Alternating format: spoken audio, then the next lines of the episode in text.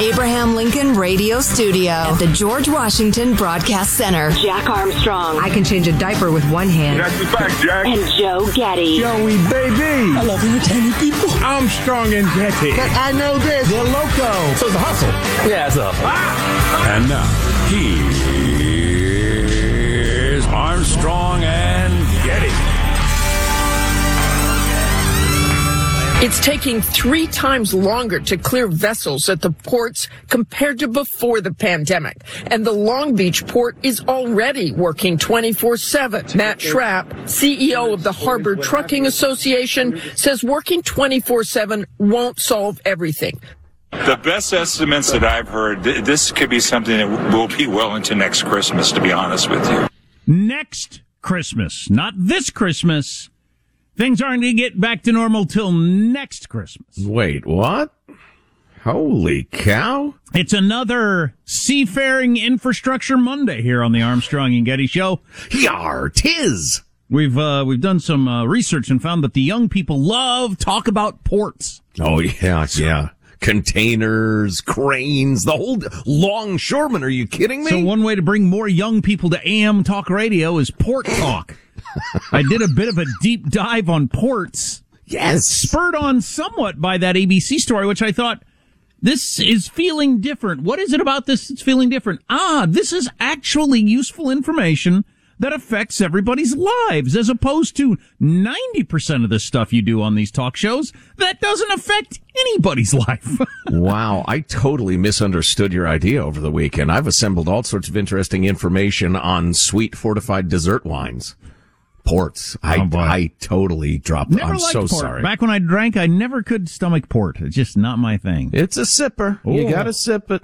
I'm not a sipper. I'm a chugger. So maybe that was the wrong Yeah, thing for me. No good. No good. So Martha Raddatz right there had a good camera shot. If you haven't seen it, if you're not from the area, of the ships that are backed up out into the ocean as far as the eye can see around the Long Beach port and the LA port. I noticed this when I was driving to uh, across the Bay Bridge to the Giants Dodgers game. I'd never seen so many of those great big tanker ships out in the bay. And I was, I, I didn't really put two and two together at the time. I'm all excited. I'm wearing a baseball cap and I'm going to a game, but yeah, the reason I see so many ships is they're just stuck there. They can't get in. They can't get unloaded for all kinds of different reasons. There aren't enough people to unload them. There's too many ships in the way to unload them. There aren't any trucks to put the stuff on. There aren't enough truck drivers to drive the trucks. I mean, it's just a, a compounding problem.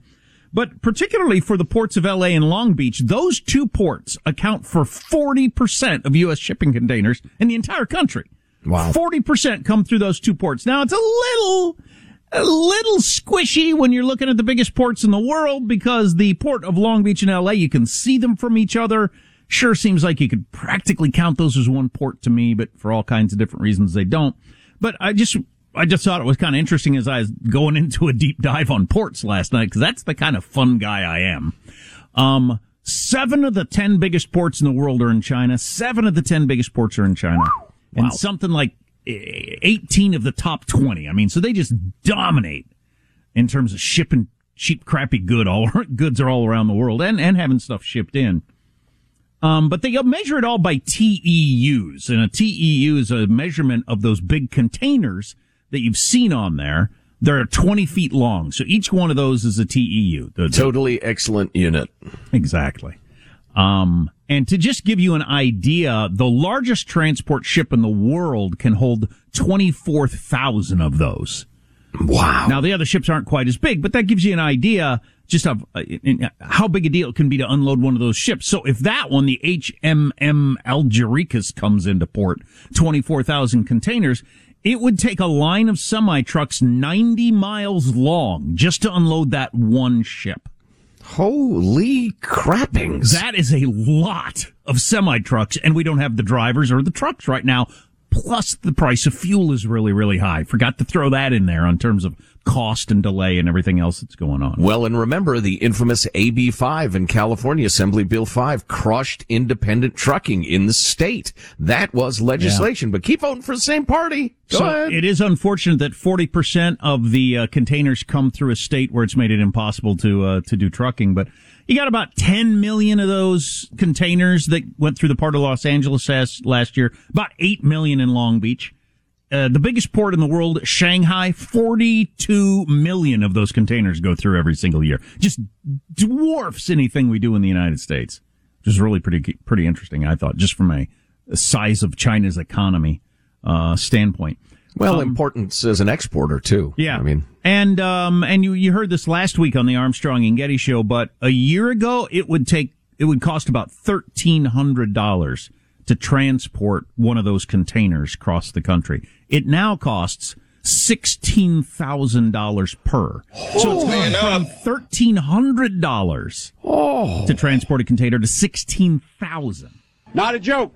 Yikes. I don't care if you're buying cars or phones or, or, or, or dopey toys that your kid will play with for a day, then forget at Christmas time. That's going to add a heck of a lot per unit. Oh my God, yes. I mean, it's just, it's unimaginable. So you add all those things together. Uh, supply and demand, the cost of transport and the, the fuel costs, the, the, the, the delay, the, the everything. Um, who knows what prices of some of these goods are going to be, what you could charge for them and still sell them in your, you know, Target in Milwaukee. When you finally get stuff on your shelf and the scarcity, who knows what the prices are going to be? Well, at least we have dynamic young leadership to deal with it in the White House, Jack. Get first, you the Well, that bad at care. oh boy. Uh, so anyways, you heard that one guy say it could be next Christmas before this starts to get in line. Let's hear a little bit from this guy who is the Long Beach executive director of the port there and what he thinks it's go- uh, a little bit about the um, the size of the problem right now. I have never seen anything like this. This is actually one of the smaller ships. The largest ships in service today can carry up to 24,000 container units. And what would that mean in terms of goods? That could fill three shopping malls. And uh, a little more from him. Was this something that just wasn't planned for? Well, the pandemic had the effect of impacting every segment of the supply chain. When manufacturing was shut down in Asia, we had very little business here. Starting in July, we noticed this surge, this tsunami of cargo. So we went from doom and gloom to fast and furious on a term of a dime. And that caught the supply chain off guard. And for whatever reason, and Pete Buttigieg, the um, transportation secretary, was asked about this yesterday, for whatever reason, even though you could see it coming somewhat, they didn't get ahead of it. Uh, they didn't get ahead of it. So he's back from his what, like six weeks off for to tend to his new kids. Yeah. Um, and as you heard that guy, edge, edge. as the transportation secretary, we can't get him like a nice nanny, and he can, you know, work some half days or something. In the midst of the biggest supply chain interruption in anybody's lifetime, yeah, he was he was uh, taking care of his new baby. But anyway, yeah, I want to talk more about that later. Uh, a couple of gay fellers having a baby. Is that what's bothering you? wow, you are you just are you getting paid per word you put in my mouth today, or what? What is it with you? I don't know. If I feel like saying something, I'll say it. I, am not your puppet. I, How dare you? I don't know. Trying to create controversy where there is none. I don't know yeah, why I'm doing that. Great, super. Um. So as you heard there, each one of those ships can have several malls full of stuff in it.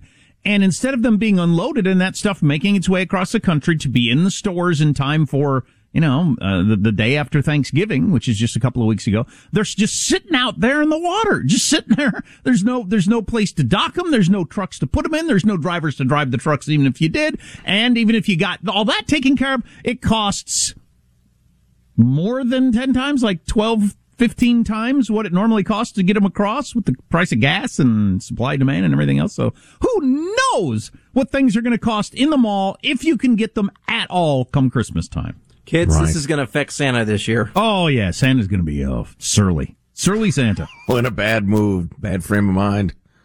Rudolph bit a guy yesterday. It's it's unverified report, but the reindeer are stressed. I don't yeah. know. I, I, I, so based on taking in all that information and just looking at the different ports around the country and how many ships are sitting off, uh, just sitting out there in the water, just, I mean, it's, it's crazy. We're, we are just at the very beginning of this story. Well, now that you set it up and, and brought all those factors to us, it's clear that that estimate that maybe by next Christmas we'll have this straightened out. I mean, that strikes me as fairly realistic. It's going to take so long to unknot this. Meanwhile, the usual commerce that goes on will continue to go on. It's not like the world will come to a stop so the Port of Los Angeles can, can get its, uh, you know, poo together. Yeah, everybody keeps talking about toys because that is, um, you know, got such an emotional component to it if, if stuff's not available in the stores. But we're all using the same amount of toilet paper and toothpaste and, and, you know, shoes, just anything you can think of comes through in those ships. I mean, everything, look around whatever room you're in right now, all that stuff. 90% of goods come uh, on a ship, uh, in the world. So just everything you can think of is going to be way, way backed up. I'm, I was at the store yesterday, like, I, am as an American, I'm not used to supply chain interruptions. Mm-hmm. And it's starting to make me really amazed that my whole life, if I go to the grocery store, whatever particular item it is that I like, there's always a couple of them there. No Soviet style empty shelves here. They just, you know, they've got such a, they've got it so nailed down in anticipating how much is going to get used at various times of the year, various stores and locations. Like my heavy cream that I drink for my coffee, it's never in the store anymore. Never. It's just, it's just, huh. if, it, if it arrives, I get lucky, I, I buy all three that are there. Well, that's that's crazy. I mean, because that's from domestic cows, yeah, right? That's a domestic thing, not a China yeah. shipping thing. But just it's just never there. The particular lunar Luna bars my son likes always out every single time. Every hmm. once in a while there'll be some, and I buy them all. And I think everybody else does the same thing, so that when you go in, there, there are none there. Wow, Luna Bar roulette. But the sort of thing you just never think of in the past. Because well, this is Joe Biden's America of health care. But as they were talking about, it compounds on itself because back in the old days, I would have bought one container of my cream and a couple of Luna bars. But now you buy all of them because you know they're going to be out. And everybody's doing that. And it just compounds itself in terms of the supply chain problem. Yeah. Yeah. Wow. Whoops. Armstrong and Getty. The Armstrong and Getty Show. I'm calling it the Tiger King curse as things are starting to befall the cast members from that TV show. Gee, I wonder why. Was the cause of death Carole Baskin? no, it was uh, exactly what you'd expect: uh, drug and alcohol abuse. yeah, okay. that getting eaten by tigers, or just m- m- general moronity. It's I call it the Tiger King curse. He died of being a moron. Excessive moronity. Oh Carole boy. Baskin killed her husband, whacked him. Can't convince me that it didn't happen. Fed them to tigers, they snacking. What's happening? Carole Baskin. What's happening? There you go. You know, all right. I just did something stupid. What is the matter with me today? as stupid as moving to Oklahoma to work for Joe Exotic and all his stumpy friends? You know, that's a good point. No, not nearly that stupid. Uh, here, I, I navigated away accidentally from a, a website I really needed. Uh, there we go. You're missing Here's, an arm. You're missing two legs. What's going on around here? I, I moved to Oklahoma to work for a meth crazed, self aggrandizing road shot, road, roadside zoo, gay, biker, mustache, sporting, fur wearing, would be fake singer, zoo owner. Oh, okay. No? Okay. Uh, here's your freedom loving quote of the day. Ah, why can't, I'm trying to find, you know, where is my constitution? There it is. How long does that take? We here's your freedom loving quote of the day, going back to the founding documents. We, the people of the United States, in order to form a more perfect union, establish justice, ensure domestic tranquility, provide for the common defense, promote the general welfare, and secure the blessings of liberty to ourselves and our posterity, do ordain and establish this Constitution for the United States of America. Could have gone with the Declaration of Independence uh, in honor Tim Sandefur, is going to be on the show later. He's written a fabulous book about uh, how the founding documents taken as a whole really explain the country and not just the Constitution. Well, the main reason we're having Tim on is to defend Thomas Jefferson, which will explain why that needs to happen next segment. All right, mailbag.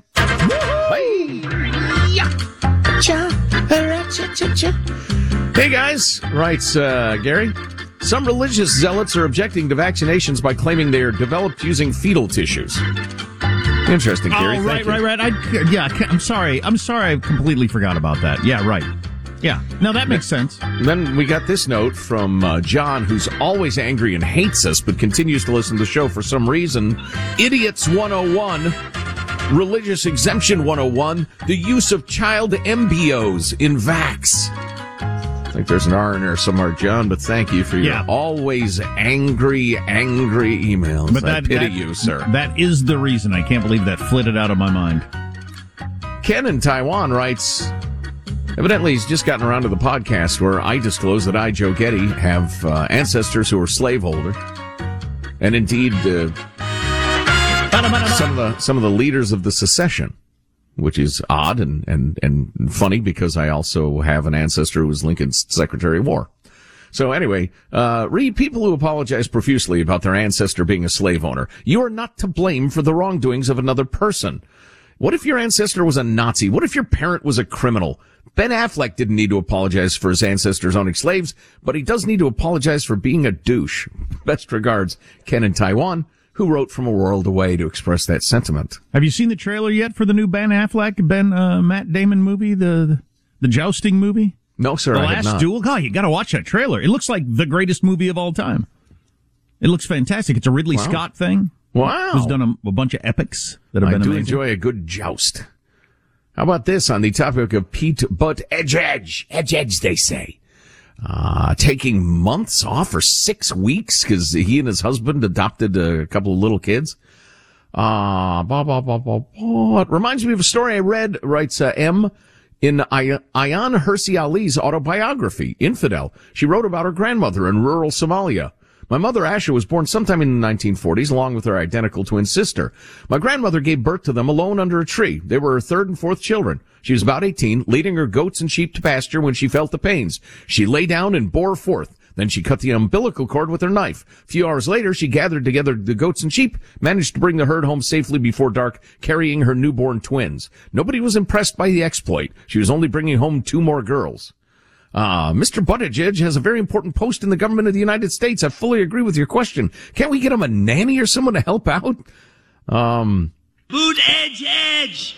yeah, I want to talk about this later. I, I, I like the idea of spending time to, you know, take care of the baby and the rest of it, but it's awesome. The idea that you necessarily must disappear from for two months from your very important job during a time of crisis seems crazy and self-indulgent and soft. Armstrong and Getty.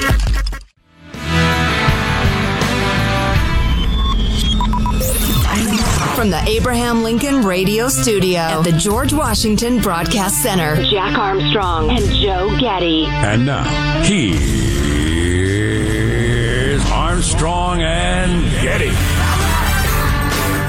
At long last, the Presidential Commission on the Supreme Court, which was looking into the idea of court packing, etc., as progressive America freaked out when Donald J. got to appoint three different justices, and now it's a pretty solid six to three conservative majority. Although I would point out that it is not anything, it's not within a million miles of the dystopian fascist nightmare that we're promised it will be. Every time a Brett Kavanaugh rears his ugly head or an Amy Coney Barrett emerges from her, her bat cave of conservative hate to assume a seat on the bench. Now these people are quite reasonable. And, and, and several of them, including Roberts, Gorsuch, uh, Kavanaugh himself, often end up being quite moderate in the rulings. But anyway, progressive America freaked out and demanded that we, uh, we pack the court, which is uh, one of the few things FDR did that even the liberals of the time said, that's evil. We're not doing that. So, great grandpa Joe Biden uh, appointed a commission to look into the idea, and they came back reporting the stunningly obvious, practically a transcript of every discussion we've had on the show about the uh, the topic. Although they did add a couple of things that I found interesting. Uh, they released their first report yesterday afternoon, suggesting that an expansion of the court would be unlikely to achieve balance, and instead recommended the rotation of justices. Quote. There are also reasons to doubt that court expansion necessarily would produce benefits in terms of diversity of efficiency. Whatever that means. There is no guarantee that a larger court would be drawn from a more diverse group of individuals, and a larger court may be less efficient than the current complement of justices. In other words, don't do it. Uh, the commission also pointed to other risks to expanding the court, including recent polling that indicates the public does not favor court expansion. while noting that expanding the court could lead to, quote, a continuous cycle of future expansions, as we pointed out. Quoting the report now, to be sure, any Supreme Court reform would likely require unified government. Nevertheless, we believe it is important to recognize the risk. According to one purportedly modest estimate of the consequences of expansion as parties gain Senate majorities and add justices, the Supreme Court could expand to 23 or 29 justices in the next 50 years and 39 or possibly 63 justices over the next, next century. The idea being, so, uh, the lefties get control. Conservatives have this alleged six to three majority. Well, it isn't a six to three majority. Well, they figure, all right, well, we got to add at least, uh, I don't know, let's, let's do the math, four, four justices to the current nine. Uh, so we have a, uh, seven to six majority. That's 13. It's a non-number perfect. We're adding four. Then the conservatives win back power. Republican Party to the extent that it's conservative anymore. They're thinking, wait a minute, seven to six? No way, no way. We need to, uh, we're just going to add a couple. All we want's an eight to seven. And before you know it, as they point out, you got 63 justices. They're all, they're like crammed into some uh, basketball stadium. Takes them months and months and months to rule on anything. It's just a terrible idea. Uh, one idea floated by the commission that I found kind of interesting as an alternate to expansion is a rotation system, which would see judges rotate between service on the Supreme Court and in lower federal courts, like your circuit courts. I thought that was interesting, but the report also noted such a reform could face a constitutional obstacle, noting that Article 3, Section 1 of the Constitution states, the judicial power of the United States shall be vested in one Supreme Court, and in such interior courts as Congress may from time to time ordain and establish. So anyway, uh, the court packing thing is dead. It is gone. Goodbye. Rest in peace. You, it was idiotic uh, to begin with. Do you know who Conor McGregor is? I don't watch the UFC fighting, but I still know who Conor McGregor is, and he's the most famous UFC fighter ever, and he boxed once for real. He had a whiskey made six hundred million dollars when he sold his whiskey. I think some just insane amount of money. It's so dumb. There's plenty of whiskey, and a lot of it's pretty good. But his, uh, you give consumers. What are you going to do? His whole act when he came became famous was to act like he was unhinged, like he was a crazy person, and it was kind of cool and funny. But it turns out it apparently he is unhinged and a crazy person, and he punches people every now and then. And he's and he's and he's lost quite a bit of money over punching people every, every now and then. Over the weekend, yesterday, in Rome. So in the morning, he had his son baptized at the Vatican. Pretty cool if you're Catholic to have your son baptized at the Vatican. But um, later, he's at a party and he's hanging out with this Italian DJ, and they hung out for hours, according to the DJ. Of course, uh, DJs deserve to be punched. Before I get any further, most DJs should get a good punch.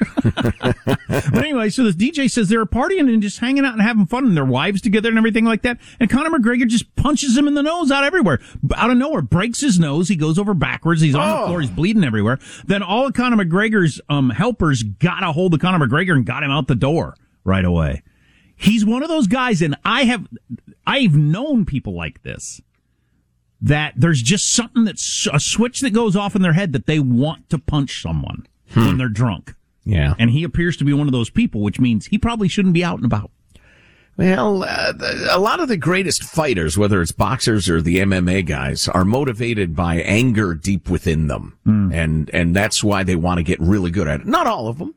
No, but they have that boiling anger. I got to mention, just to be fair, that of course he is a target for this sort of thing, and uh, that's just the DJ's side of the story. So who knows? An Italian DJ. Have you seen the Tower of Pisa?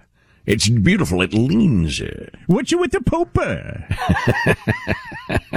I see the Pope walking around. Uh, he's wearing slippers. Uh, it's raining. Uh, who wears slippers when it's raining? 30% chance of salvation. All right, beautiful.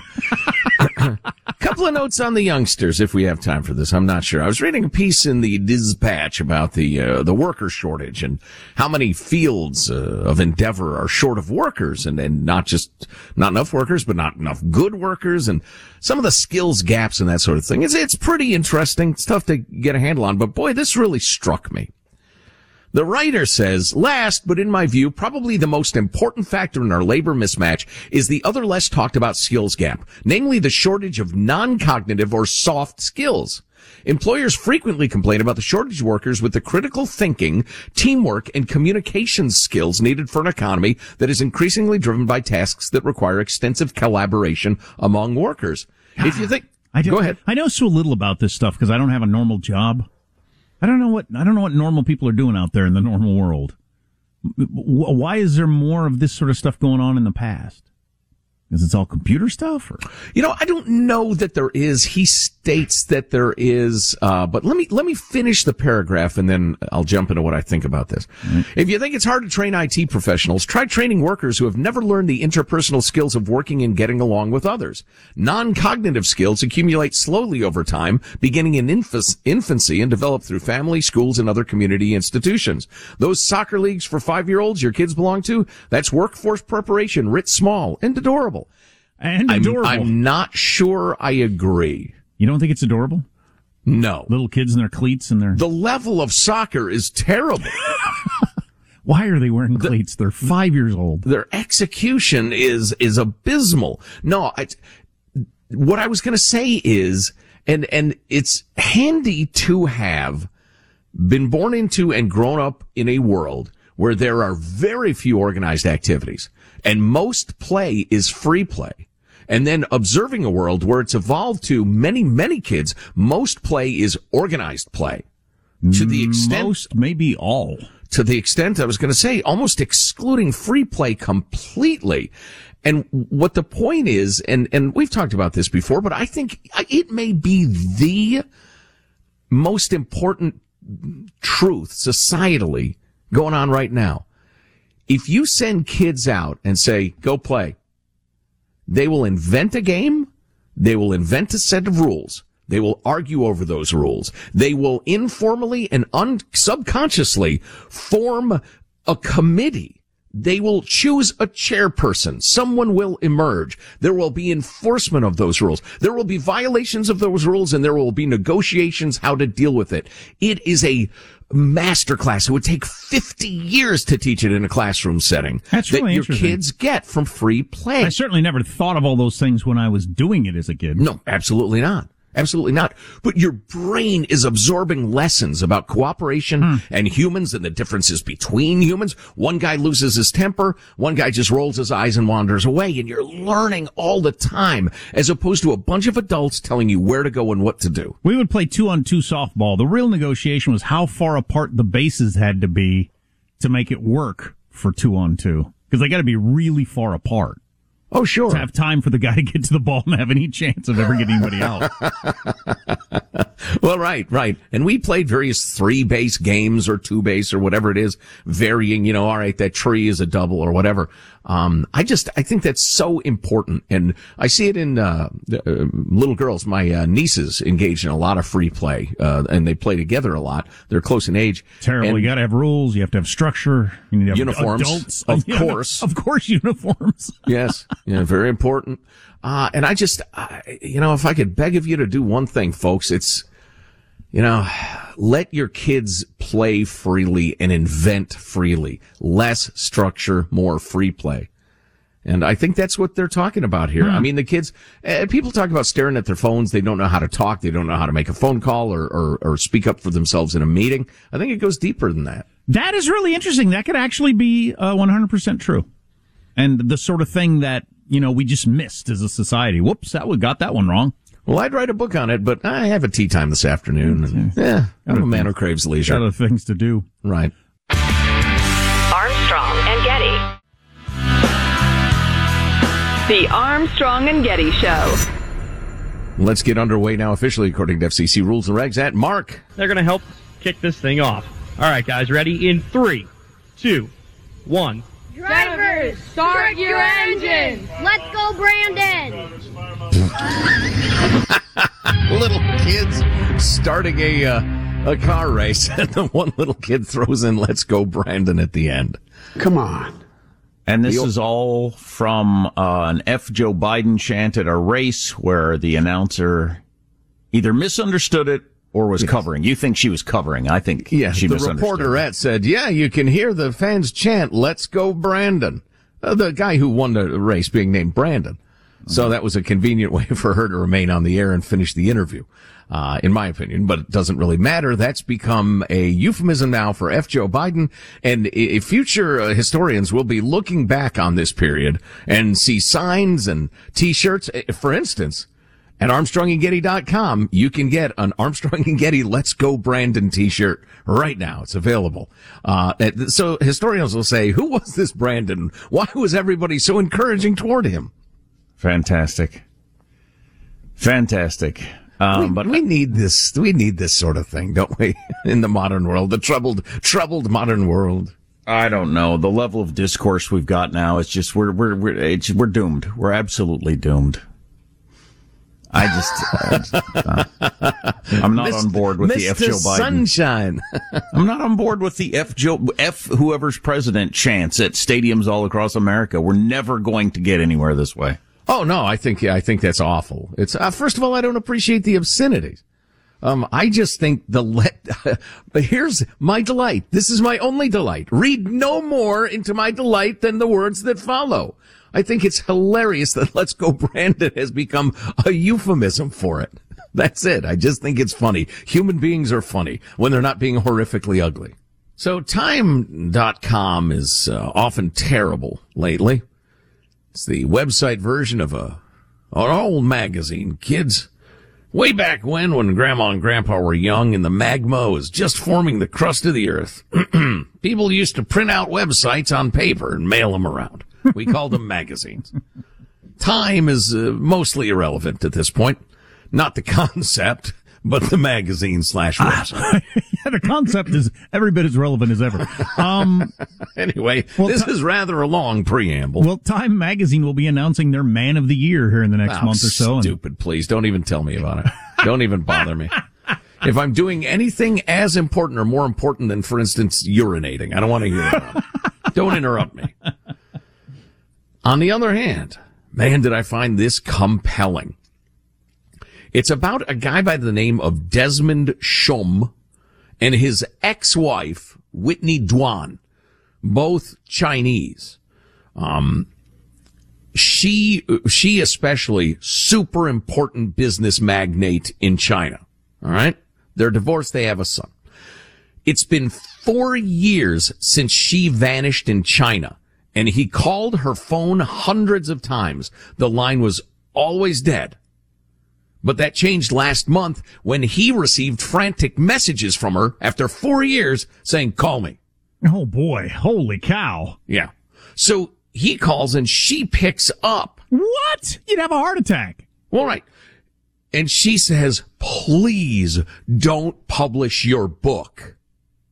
His book being Red Roulette, an insider's story of wealth, power, corruption, and vengeance in today's China. This was a four year gap though? Yes. He tried to reach out. He tried to contact her. It's the mother of his son. For four years, the line was always dead. Then he gets a message, call me immediately. He Wow. calls and that same phone is alive. Anyway. So the book details Ms. Duan's appearance for, disappearance rather, four years ago and the shady business deals involving some of the top Chinese Communist Party figures that propelled her to become a billionaire and reportedly China's most wealthy woman. So she was tied in at the very top among the elite. And it was the first contact he'd re- received since she disappeared from the streets of Beijing in 2017 and came just hours after the first reviews of his book appeared in Western media. So this is what it looks like if you run afoul of the Chinese authorities. Number one, you get disappeared, and she's still alive, obviously. But then her husband's going to come up with a, come out with a book, and within hours of the first reviews appearing in media, the Chinese communists were aware of it and got the s- imprisoned wife to get in touch with her ex-husband, begging him to drop the uh, the project. Uh, a little more background. It's interesting. It's, it seems a little late to, to, to try to pressure him. Yeah, I guess they weren't aware of it. But uh, so this couple were deeply involved in several transformative and extremely lucrative developments in the Chinese capital, including at the airport, a giant hotel. They were tightly linked to China's elite, especially the wife of the former premier. Uh, and her disappearance was always presumed to be political. She got disappeared too. And so they, uh, they interviewed this guy at time.com, the husband, ex-husband really, but, uh, how was she when you spoke to her? She sounded okay. She said she had no news of the outside world over the last four years. She said, they've been lenient to me. They didn't treat me that badly. Yeah. What would you say if you're in the clutches of the communists? Yeah, no kidding. And they're probably right next to you listening in. Of course, yeah. Then she asked me to stop the book, book launch saying, how would you feel if something happened to our son? And what would happen to our son if something happened to me? I took that to be a threat. Um, and then uh, they talk about the relationship a little bit. I wrote the book as a gift to my son. It was only much later I decided to publish it. Um, do you feel safe in the UK? After all, China has renditioned people of interest from Thailand and other legal jurisdictions before it's outside its borders before.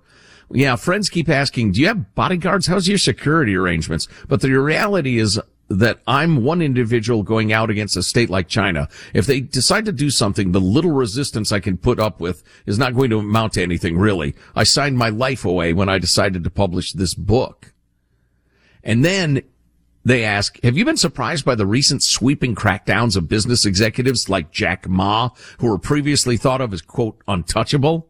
And he replies, these people were never untouchables. If you look at the list of the richest person in China, I think it's been published for over 20 years now. Most of them haven't done well. Maybe 40% ended up in jail and 80% of them drop out of the list for whatever reason. Wow. Thinking that anybody is untouchable just for having money is a joke. Interesting.